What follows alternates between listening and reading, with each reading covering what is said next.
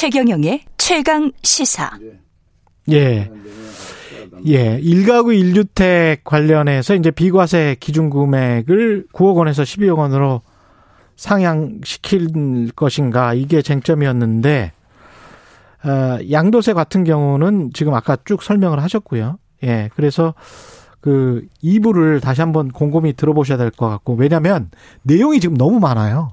그래서 제가 양도세를 다시 정리를 하지는 않겠습니다. 네. 예.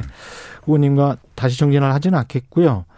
관련해서 또 그 이슈가 임대 등록자, 임대 등록 사업자 제도 있죠. 네.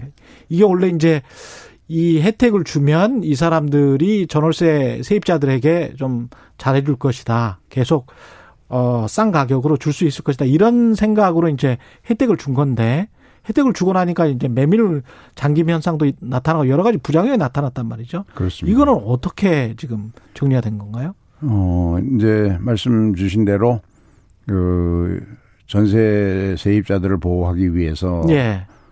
임대 사업자들에 대한 세금을 경감해 주는데 너무 대폭 다 종류마다 다 경감을 해줘 가지고 가령 종합부동산세는 몇 수십 채를 가져도 몇백 채를 가져도 다 합산 배제하고 예. 그다음에 또 양도세도 전부 경감해주고 예. 심지어는 자기가 사는 집 한 채는 완전히 비과세하고 음. 뿐만 아니라 뭐 건강보험료까지도 경감해주고 예. 또 등록세, 취득세 다 경감해주고 이런 그렇죠. 이제 제도를 하는데 예. 반면에 다른 경우에는 세금을 모두 전방위적으로 다 강화하지 않았습니까? 예. 그러다 보니까 이게 일종의 조세 피난처로 작용을 해가지고 그렇습니다. 돈 있는 사람들이 너도 나도 임대사업자에 몰려들다 보니까 음. 예, 임대사업 숫자, 저, 숫자가 엄청나게 빠르게 증가해서 2019년에는 100, 그 전에 한 20만 호, 30만 호 얻은 임대주택 수가 예. 2019년에는 165만 호까지 늘어났습니다. 예.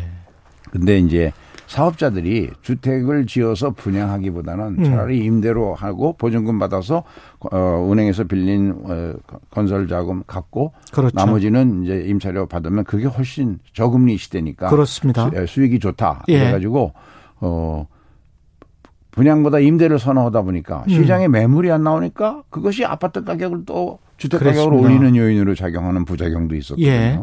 그래서 지나친 세금의 불공평 그리고 음. 매물 잠김 현상, 공급 부족 현상 이걸 해결하려면 예. 이 지나친 불균형을 좀 완, 저 혜택을 좀 줄여야 된다 해서 이미 2018년부터 줄여왔습니다. 음. 18년, 2020년 줄였는데 그것은 2000 줄이던 시점부터 앞으로만 줄였지 음. 그 뒤에 그 전에 혜택.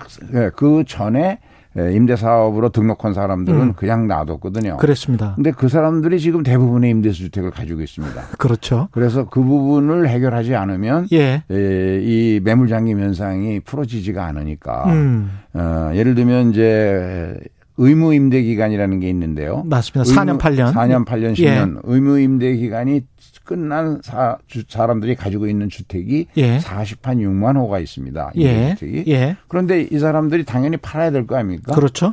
안, 왜냐하면 이 사람들은 종합부동산세는 물어야 합니다. 의무 임대 기간이 끝나면. 끝나면. 네. 예. 그런데 종합부동산세를 물면서도 작년까지 통계가 보니까 0.2%밖에 안 팔았습니다. 아, 진짜. 그것은 뭐냐 하면 예. 집값 상승을 기다리고 그렇죠. 종부세를 좀 물더라도 집값이 오를 테니까 그때 가서 팔겠다는 건데 그 이유는 음. 양도세는 언제 팔아도 면제가 되고 경감이 되니까. 그렇죠. 30년 후에 팔아도 경감, 50년 후에 팔아도 경감되는 이런 세제는 이게 잘못 만든 세제거든요. 그러니까 처음에 혜택을 너무 과도하게 너무 준 거죠. 과도하게 준 것이죠. 예. 그래서 이것을 6개월간은 종전의 혜택을 주겠다. 음. 그러나 6개월이 지나면은 양도세를 이제 정상가세 할 테니까 예. 아, 알아서 판단해서 아, 팔, 팔 사람은 팔아라 하고 음. 이번에 제도를 고치자는 것이죠. 예.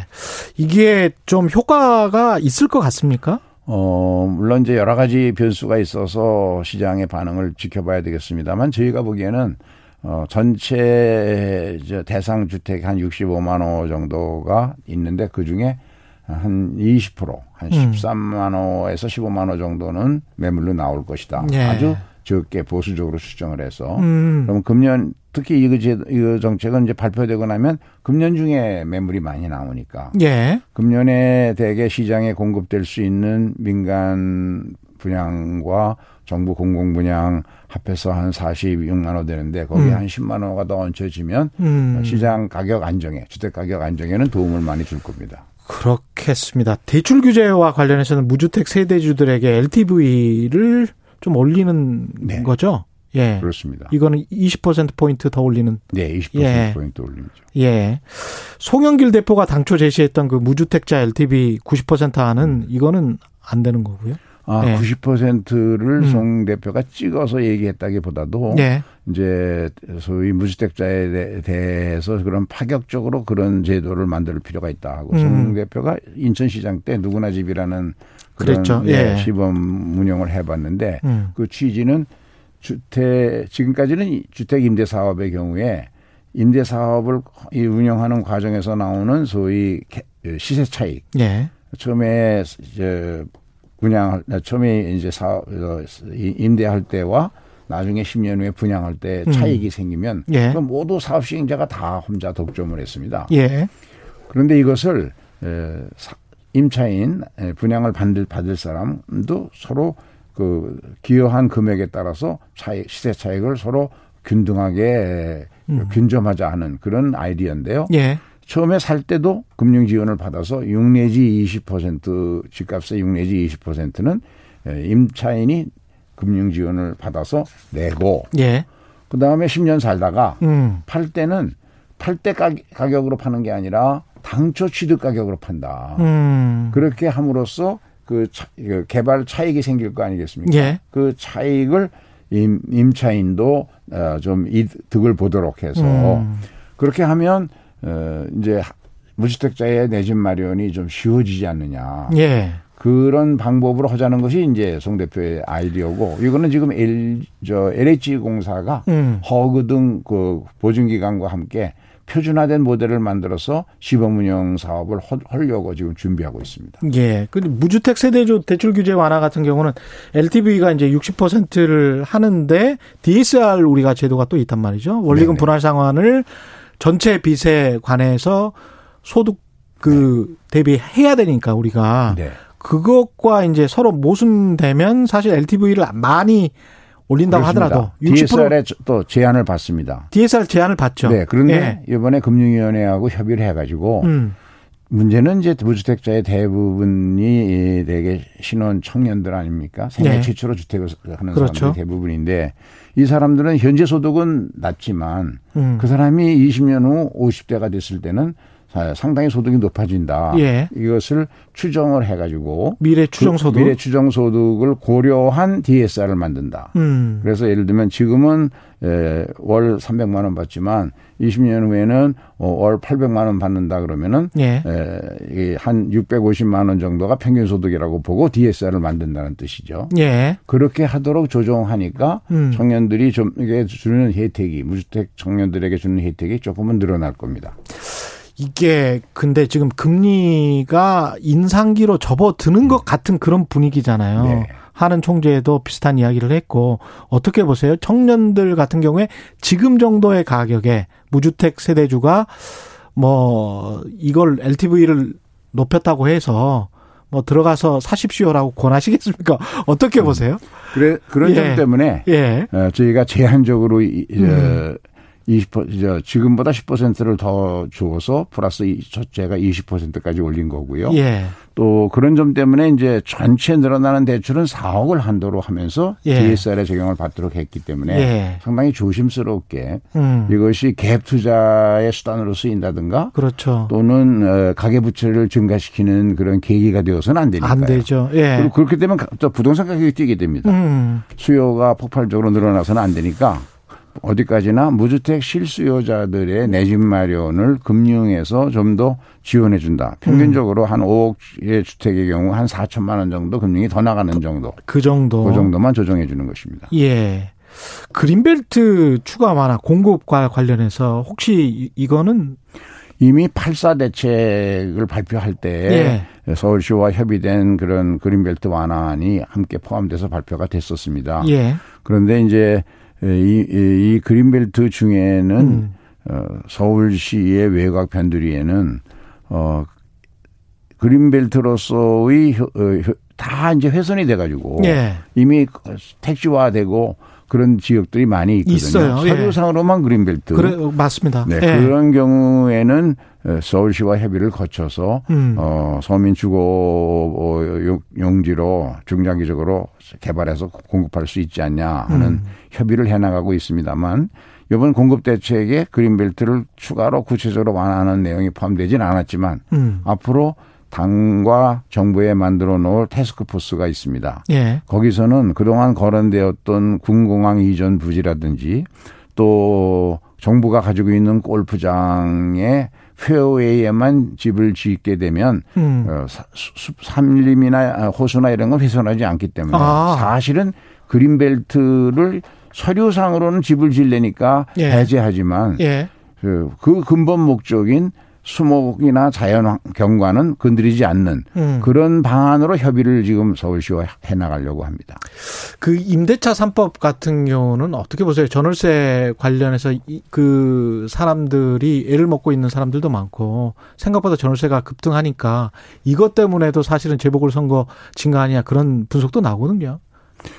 지금 임대차 3법이 시행 과정에서 음. 아무래도 시장에서 경제적 강자는 임대인이니까 예. 임대인이 임차인 보고 내가 살겠다. 우리 아들이나 딸이 와서 살 거니까 임대차 계약 끝내라. 그럼 세입자는 저항할 세입자는 저항할 수 없이 나가야 예. 되거든요. 예. 그런데 나중에 보면 그래 놓고는 다른 임차인한테 빌려주면서 가격을 높여서 가격을 높여요. 예. 이런 부작용이 있는 게 사실입니다. 예. 그래서 이런 문제들을 예, 좀더 보완할 필요가 있다. 음. 어, 지금 내달부터 임대차 가격 신고 제도가 이, 예. 이루어지니까 예. 그 제도를 운영해 가면서 음. 어, 구체적으로 크게 무슨 바꾸는다는 것보다도 음. 시장에서 임차인의 지위가 불안정하지 않게 자기의 법상 권리를 보장받을 수 있는 예. 그런 과정을 만들어서 필요할 때는 세무조사도 해야 되고 예. 또 신고 제도에 대한 감시도 해야 되고 음. 거짓말로 임대인이 내쫓고 다른 사람을 임, 임대료 올리는 수단으로 음. 거짓으로 내쫓고 다른 임, 임차인에게 또 임대해주는 예. 이런 것들은 막아야 되만 제도 취지가 살아나니까요. 예. 그런 세부적인 보완은 필요하다고 생각합니다. 지금 문재인 정부